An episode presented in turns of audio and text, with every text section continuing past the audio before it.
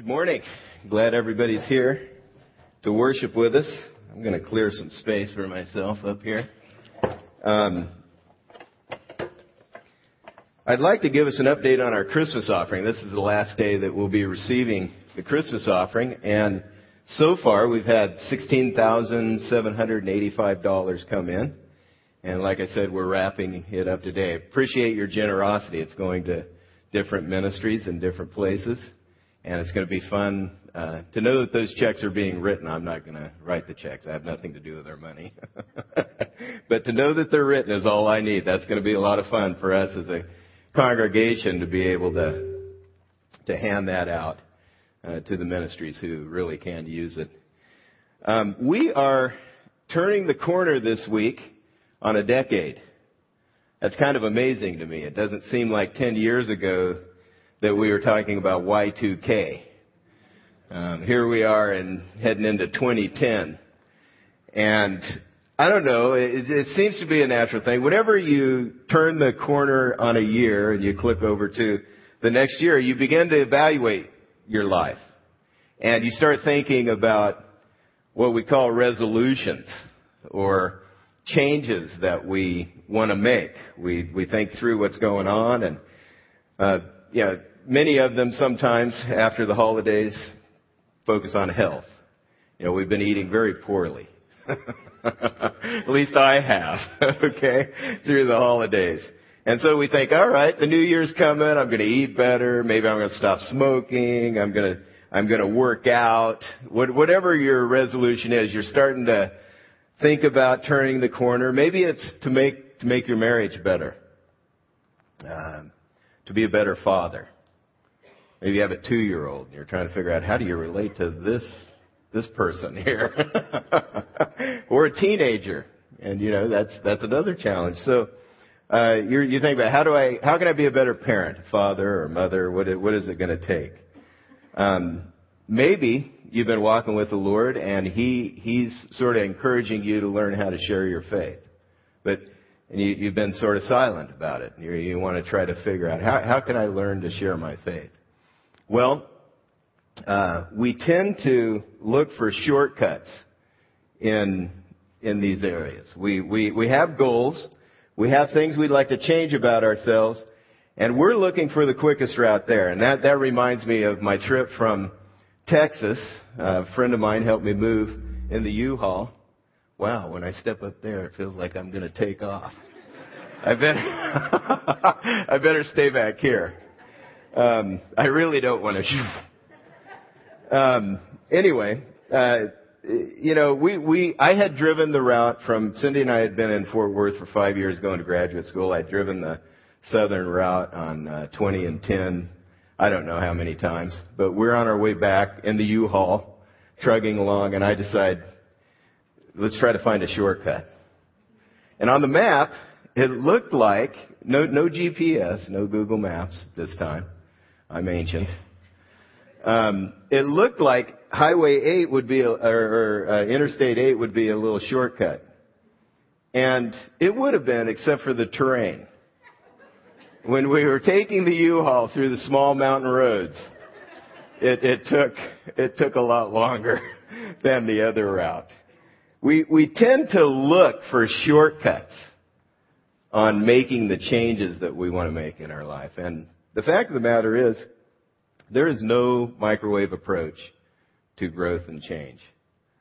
There, there is no, no way to do that. It takes, it takes time. And so, what we're going to look at today is, as you, as you have goals, maybe there's some changes you want to make, some growth you'd like to see happen in your life, in your family life, in your, your walk with the Lord, uh, just in changes in your health, maybe in ministry we're going to look at some, some really some major perspectives from the Bible that you find that are very important as you start to make those changes.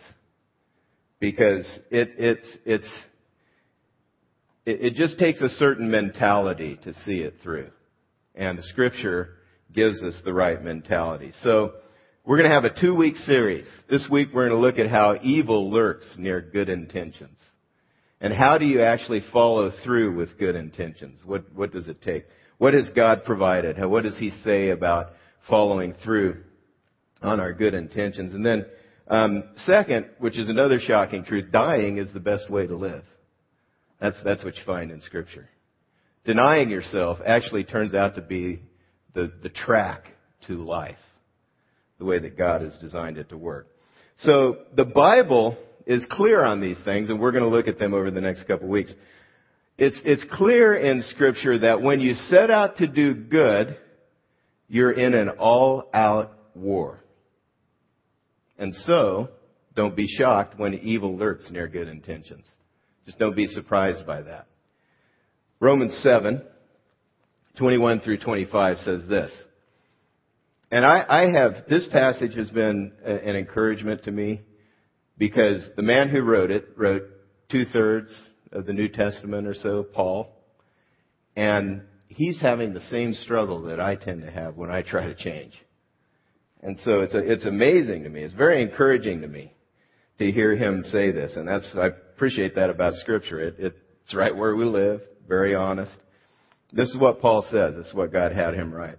So I find this law at work. When I want to do good, evil is right there with me. For in my inner being I delight in God's law. But I see another law at work in the members of my body, waging war against the law of my mind and making me a prisoner of the law of sin at work within my members. What a wretched man that I am. Who will rescue me from this body of death? Thanks be to God through Jesus Christ our Lord. So then, I myself, in my mind, am a slave to God's law. But in the sinful nature, I'm a slave to the law of sin. Sinful nature that he's talking about is our old ways of doing things. Because once you decide to follow Christ, Scripture says His Spirit enters into your heart life, and you have the power available to you to live a new life the power that the, the Spirit provides.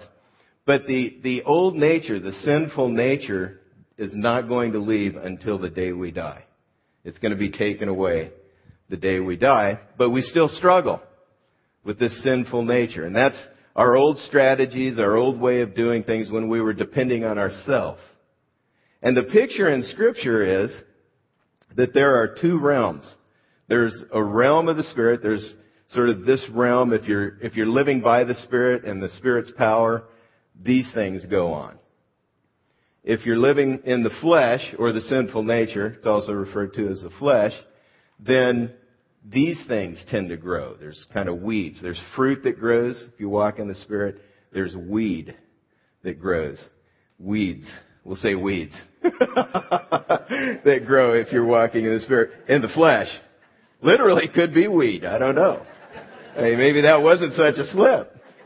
Um, but anyway, our sinful nature is our old self that relies on me, my old strategies. I'm depending on myself, living life independent of God. And there's certain things that grow out of that in our relationships and as we set out to change, there's certain things that are going on.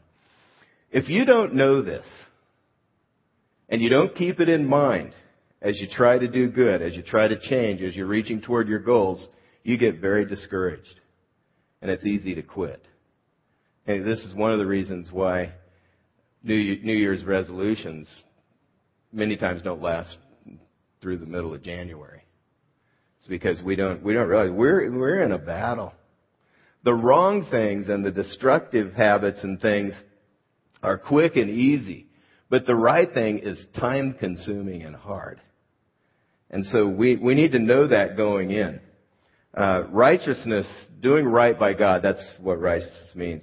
Doing right by God is harder up front, but it's easier in the long run. It's better.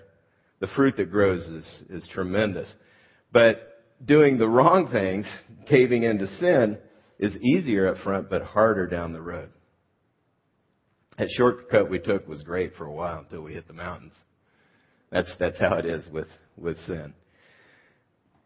How, how many of you know this by experience?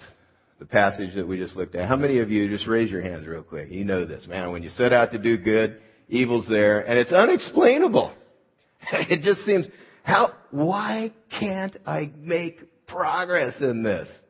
Why can't I? So, since this is the case, we're going to look at what Scripture says about this. How do we follow good intentions? How do we follow through on the good that we want to do? I heard a, a guy this week, I was, was an audiobook, and I heard him say that living the Christian life, setting out to do right before God, is like being in a road race and somebody's on an overpass as you're going under the overpass. They dump a, a, a dump truck's worth of mud on your car and you can't, you can't see out the windshield. And that's, that's really how it is. We have an enemy who's trying to sabotage us. Actually, the scripture says we have three enemies. The world, the flesh, and the devil. The world system that the entire way of thinking is against what God values and what's important to him and his way of living and doing life. That's, that's one. The second one is ourselves. Sometimes we're our own worst enemies. That's what Paul was talking about in Romans 7. Was that our flesh fights against what's really good for us. And then uh, the third enemy is the devil himself. He, he is coming against us. It's a spiritual battle that we're fighting in and that we deal with as we set out to do good. So it's like having a bunch of mud on the windshield and you need a windshield wiper strong enough to get it out of your way so you can see how to make progress ahead. This guy said that God's truth is the, the, the windshield wiper and the power of the Holy Spirit powers it, gives you the power to move, to move that thing. So we're going to look at some things that I think will really help us as we set out to change and move forward in the new year. First thing to do to follow through on your good intentions, let grace be your personal trainer. Titus 2, 11 through 14 says, For the grace of God that brings salvation has appeared to all men. This, this is Jesus Christ has come. He's poured out His grace. Didn't, we didn't get what we deserved. We didn't get judgment, but he gave us grace and took the judgment on himself. This grace teaches us to say no to ungodliness and worldly passions and to live self-controlled, upright, and godly lives in this present age. It teaches us to live for the long term, not the short term. While we wait for the blessed hope, the glorious appearing of our great God and Savior, Jesus Christ. That's when everything's going to be made right. We're going to be made completely right when he comes back and takes us to heaven. Uh, things are going to be set right in our hearts. There's going to be a new heaven and a new earth that's made. And that's our hope. Boy, if your hope is in this life, that is a miserable existence. Because there's one frustration after the other. There's one disappointment after the other. And, and life can be good as you walk with the Lord. But there's always this edge of, this is driving me crazy. This is scary. This is, this is something else. So, uh, our hope is there. We wait for the blessed hope, the glorious appearing of Jesus Christ, who gave himself for us to redeem us from all wickedness and to purify for himself a people that are his very own, eager to do what is good.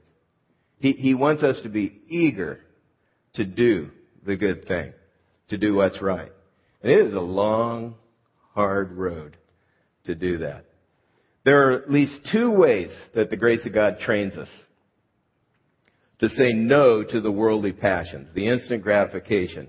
And, and it, it teaches us to live for the longer term, not the short term. First of all, it gives us the courage to admit our sin. That's what grace does. It's, it's needed. We need to be able to admit that we need to change, that we've done wrong, that we've blown it, in order to take the first step toward being different. The first step toward change is saying, wow, I need to change. There's something wrong here. I've got, I've got the wrong attitude. I've got, I've got to shift, I've got to shift the, my habits for the better here. And grace gives us the courage to say, wow, I blew it. The reason it does is because whenever that, that, that passage we read earlier, Romans 7, uh, 21 through 25. My, one of my favorite verses in the Bible is Romans 8:1. It's the one that right, follows it. He's talking about the way, the war that's waging in in his in his heart in his mind, and there's this battle going on. And he says, Jesus Christ is going to give me the victory. He's going to set me free from that. And then in Romans 8:1, he says, Therefore there is now no condemnation for those who are in Christ Jesus.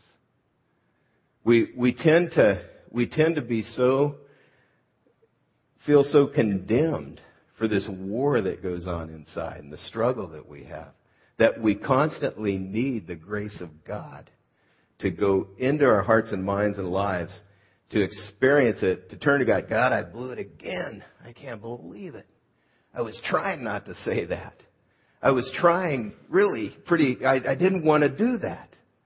But here I am again, God. I, I, I need your forgiveness and acceptance. And He gives it. And so to begin the, the path toward change and to continue on the path toward change, we desperately need the grace of God, unmerited favor that God pours into our lives. That's what grace is. It's we haven't earned it. We haven't earned the right to have a relationship with God. But in Jesus Christ, He came and forgave us our sin. He paid the price for our sin. He took it on Himself. That's the good news that you find in Scripture. We don't have to pay for it. But, but many times we're sort of like a good, good used car salesman. A, a good used car salesman, when you walk on the lot, that's why I hate to go on the lot. Because usually I'm there because I want to buy a car. I don't just go look around because I'm dangerous. Because they, they can talk me into a lot of stuff. So I don't, I don't like that. But, um, a good used car salesman, as soon as you start looking at a car, he's, he's telling you all the features, what a great price it is, how, how dependable the car is. He's building it up because he's trying to establish the worth of that car because he's anticipating that you're going to get to the point where you're going to start haggling. And he wants you to have it in your mind that the car is, a, is worth the price that's set on that car. Now, we tend to do this with God. We, we tend to try to cover ourselves.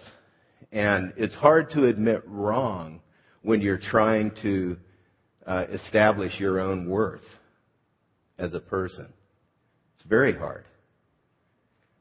You know, to, to God, you know, I, I, I don't know, I, I can't deal with this. I, I hate to admit that I'm wrong because I, I need to try to sell you that I'm worthy.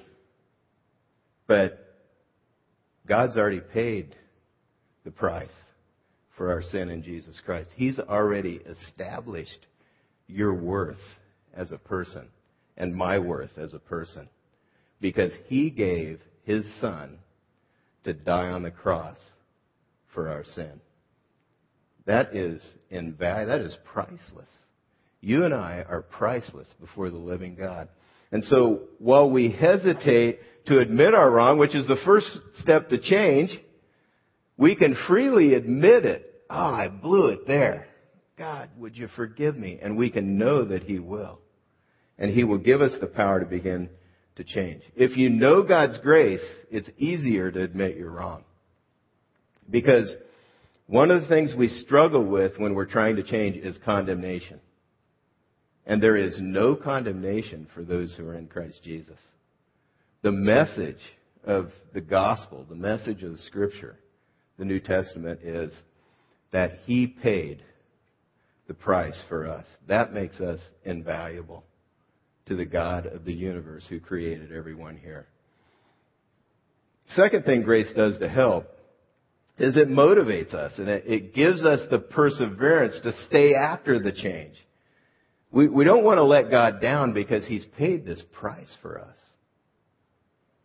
If, if you're taking advantage of grace, well, I know God, you know, I'm just going to pile up a bunch of sin and ask God to forgive me, then you don't really understand what God's done. Your, your heart hasn't been touched with the grace that He pours out to you and I as we, as we turn to Him once and for all and, and ask for, for help confess our sin and get the, the freedom from it that He offers. So, uh, first of all, let grace be your personal trainer. Secondly, walk by the Spirit's power. It's another challenge.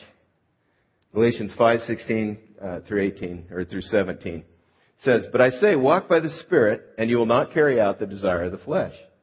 For the flesh sets its desire against the Spirit, and the Spirit against the flesh. For they, these are in opposition to one another, so that you may not do the things that you please." There's that battle again.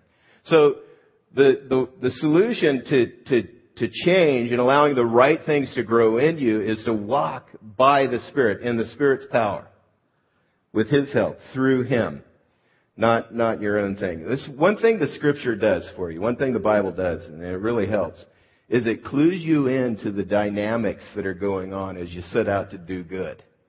As you set out to change and do the right thing before God, it clues you into these dynamics.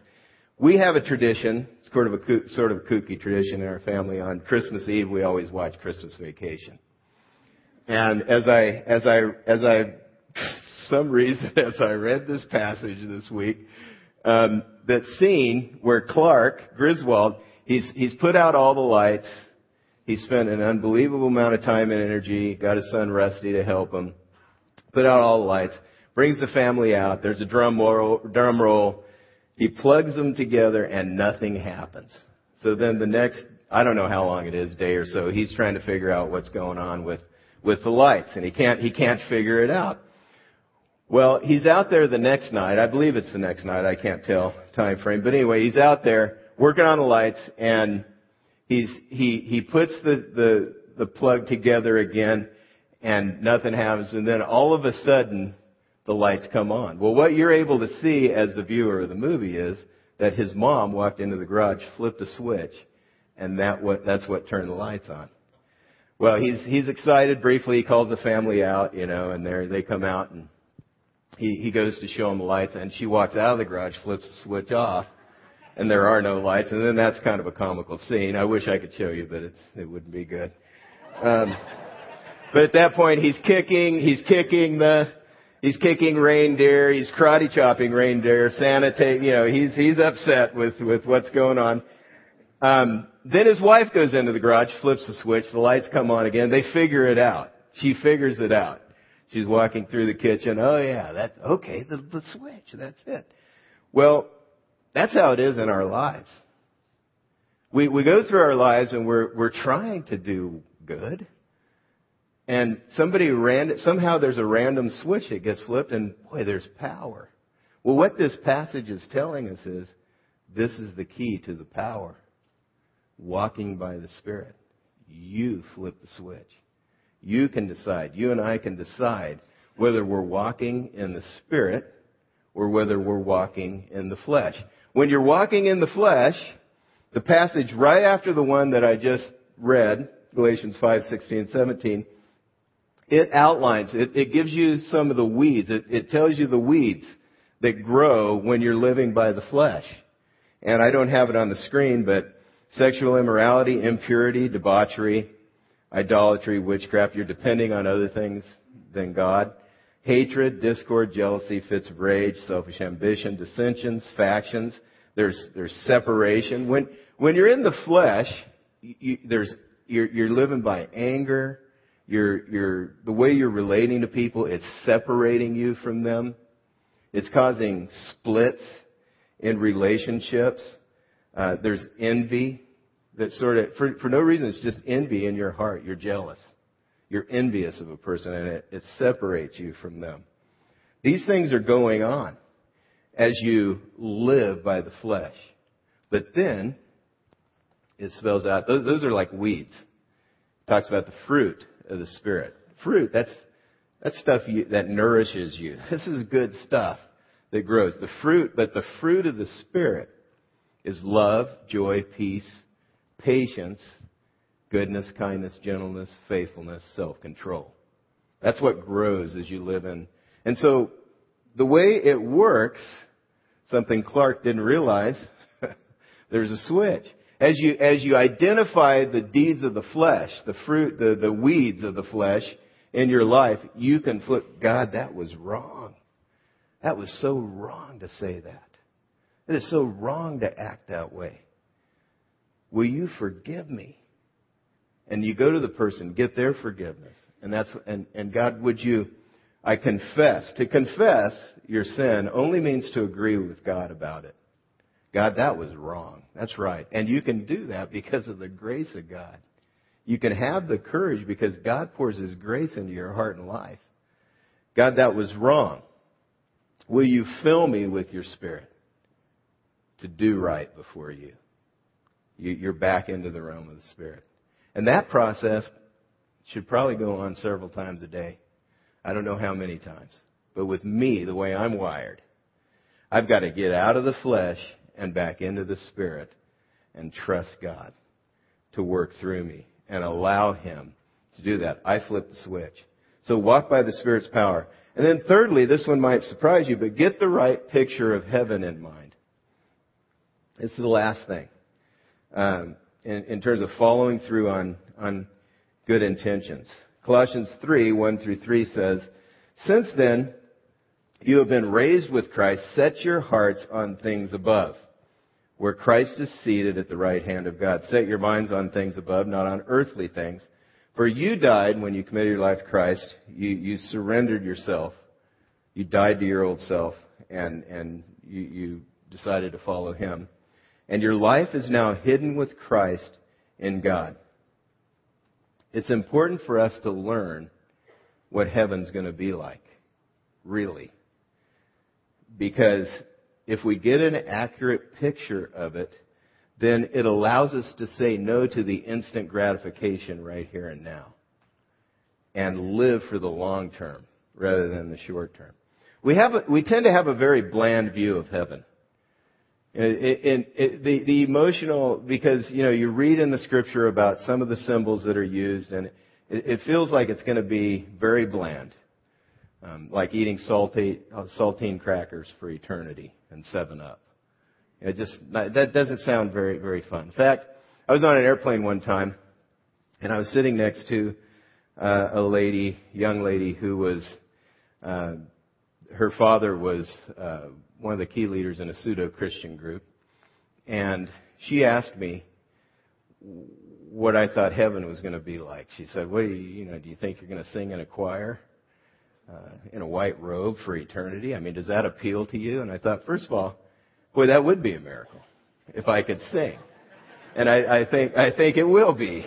I think my voice will get better, but I thought, you know, really, the, the white robe, she goes, well, what do you think it's going to be like? And I said, I, I, I don't know. Because what she said is, that's not enough for me, worshiping God for eternity. That's just not enough for me.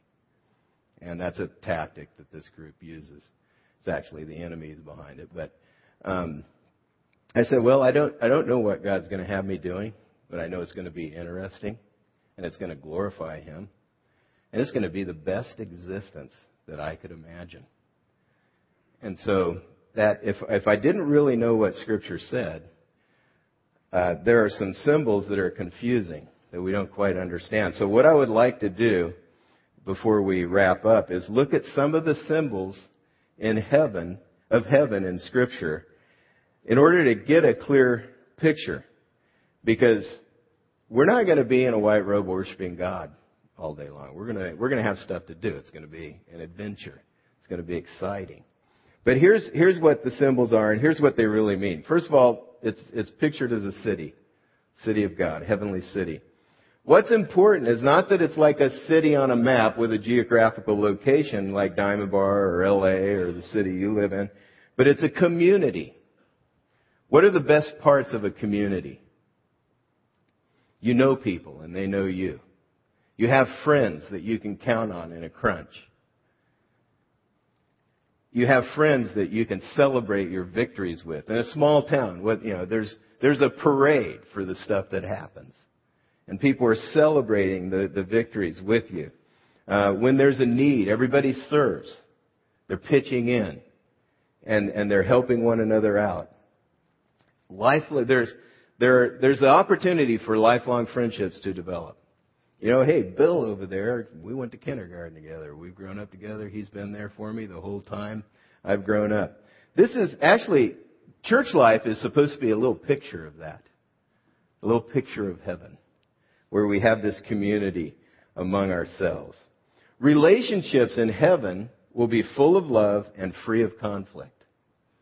That's the idea. It's a city. It's a city of God. He's laid the foundations. And the foundations of life that He lays brings the best kind of relationship and community that we can imagine. That's what it means when it says heaven's going to be a city. It talks about mansions in heaven. Not really referring necessarily to a huge expensive home, but it's symbolic. It's symbolic of a sturdy shelter that we, a home is primarily a shelter. First thing they do on Survivor is they build a shelter. And the, the group that does better tends to build the, the better shelter. But shelter is important. Um, ideally, home is a safe place to come to after a hard day. Heaven is a safe place to go to after a hard life. That's the idea in the mansion. Uh, you will be safe and cozy there. you, you will not be exposed to anything dangerous or harmful. You'll be free from fear, worry, sorrow, heartache. God, God will keep us safe in that place. Talks about white robes. Uh, these are not too thrilling in our culture. A white robe uh, may not be in your color wheel. White may not be the best color for you. You may not wear it well. Um, but the white robe is symbolic of righteousness. And the idea behind the white robe is that we will not be stained at all by sin. Sin will not stain us at all. God will give us the righteousness of Christ to wear. It's the robe we're going to wear in Him. The righteousness of Jesus Christ is given to us. A robe is also a symbol of sonship. So it means we will be God's children and He will be our dad. There will be no more shame or regret. No more sense of failure due to sin. Boy, that's, that's going to be a great day. That, that's, that's just going to be really cool. It talks about rivers and streets of gold. Um, this is a picture. I don't think we'll literally have rivers and streets of gold. If God wanted us to, uh, we will. They won't be overdone. I think they'll just they'll be done just right. Um, but this is a picture. It means that heaven is a land of abundance. It's a place of abundance. If you're paving the street with gold and not asphalt, you have a, an amazing amount of resources there available to you. You have abundance. That's the idea behind the rivers and streets and gold. Then there's always a throne. As you read scripture, it talks about the throne of God. It's not, it's not the fact that there is a throne, the physical throne itself, that's the big deal, but it's the one who sits on the throne. Being in God's presence is going to be invigorating. It's going to invigorate us. You, you know how it is to be with good friends and you're enjoying yourself so much that you just lose track of time? That's heaven. Being in the presence of God. And we're going to have an eternity to enjoy that. We won't have to keep track of time. We've got forever to do that. That's the picture that Scripture paints of heaven. That's why Paul says in Colossians 3, set your mind on heavenly things, not on earthly things. Look forward to the reward that we're going to enjoy, and that will pull you along to say no. Grace teaches us to say no. The power of the Holy Spirit gives us the power to say no. And having the accurate picture of where we're heading for eternity helps us to say no. We need Christ. We need the, the Lord Jesus to help us as we move toward these things, as we want to grow and change and develop. Um, he, he is crucial. Without Christ, we are actually locked out of the joys of heaven. Actually, we're locked away. That's a better term. Romans 7:23. Remember, Paul says, I, am I'm a prisoner of sin. Without Him, we're not set free. He, he gives us the freedom uh, to be different, to change. He gives us forgiveness from our sin. Um, the robes, our robes would be stained without the righteousness of Christ. His is, his is white, pure white, no sin. Community would be full of conflict and pain. If, if, if I went to heaven the way I am, if you went to heaven the way you are, it would be ruined in a very short order. Because sin needed to be dealt with. We needed Christ's help. If we go to heaven with the heart we have, it won't be heaven for long. We need a new heart. And that's what God's done in Jesus Christ. He's made a way, He's arranged to give us a new heart. If we'll just turn from going our own way, turn around and decide to walk with Him, to go God's way, He forgives us and He gives us the ability and the power to change. He gives us a new heart. We only have to admit our sin, accept what Christ has done on our behalf, and decide to live for Him. That's what Ephesians 2, 8, and 9 says. It's not in your notes or on the screen, but it says, For by grace we have been saved through faith. It is not your own doing, it's the gift of God, not because of works, lest any man should boast. It's not because of works. Excuse me. It's because of what Jesus Christ has done. He gives us a new heart, and that heart begins to change us. Excuse me. That was a bad idea.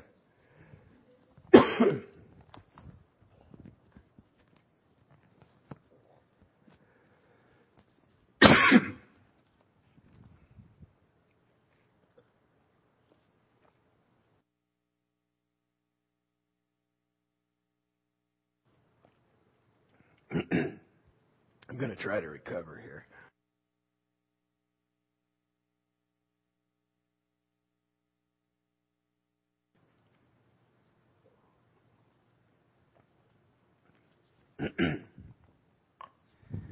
the heart and the help that God gives us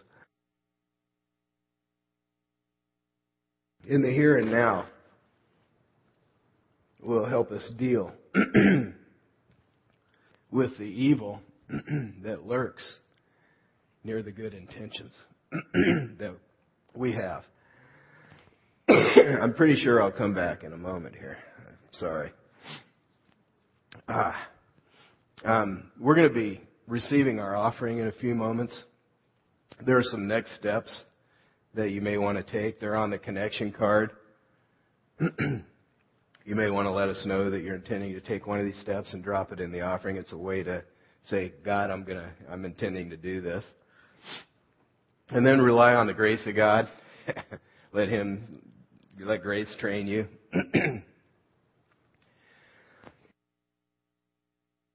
and walk by the Spirit's power as you keep in mind the, the reward we have waiting in heaven. But here are the next steps. First of all, you may want to memorize Galatians 5:16 to remind yourself not to walk in your own power, but to walk in the Spirit's power. And then secondly, I will rely on God's grace and Spirit to follow through on my good intentions. When you meet opposition, Father, help me. Help me through this. I don't want to rely on myself. I don't want to strive through this on my own power, but I need your help. When you blow it, Father, that was wrong. Will you forgive me and fill me with your spirit again? And then you may want to read Revelation 21 through 22 9 to help get, get an accurate picture of heaven. That's where the, the major description of what heaven's going to be like is that you can read and sort of get a, an accurate picture. Let's pray. Father, we thank you for the truth that we find in your word. It does set us free, God. It sets us free to be the, the people that you've made us to be and the people that really bring honor to you. Thank you for your grace that you pour out. You've forgiven us in Jesus Christ. And as we, as we turn to you, we find acceptance and grace and the power to be different. Thank you, God, for what you've done. Thank you for the help that you give. I pray that as these next steps have been laid on our heart, uh, that you would give us the power to, to, to walk this way and to take these steps. We ask this in the name of Jesus Christ. Amen.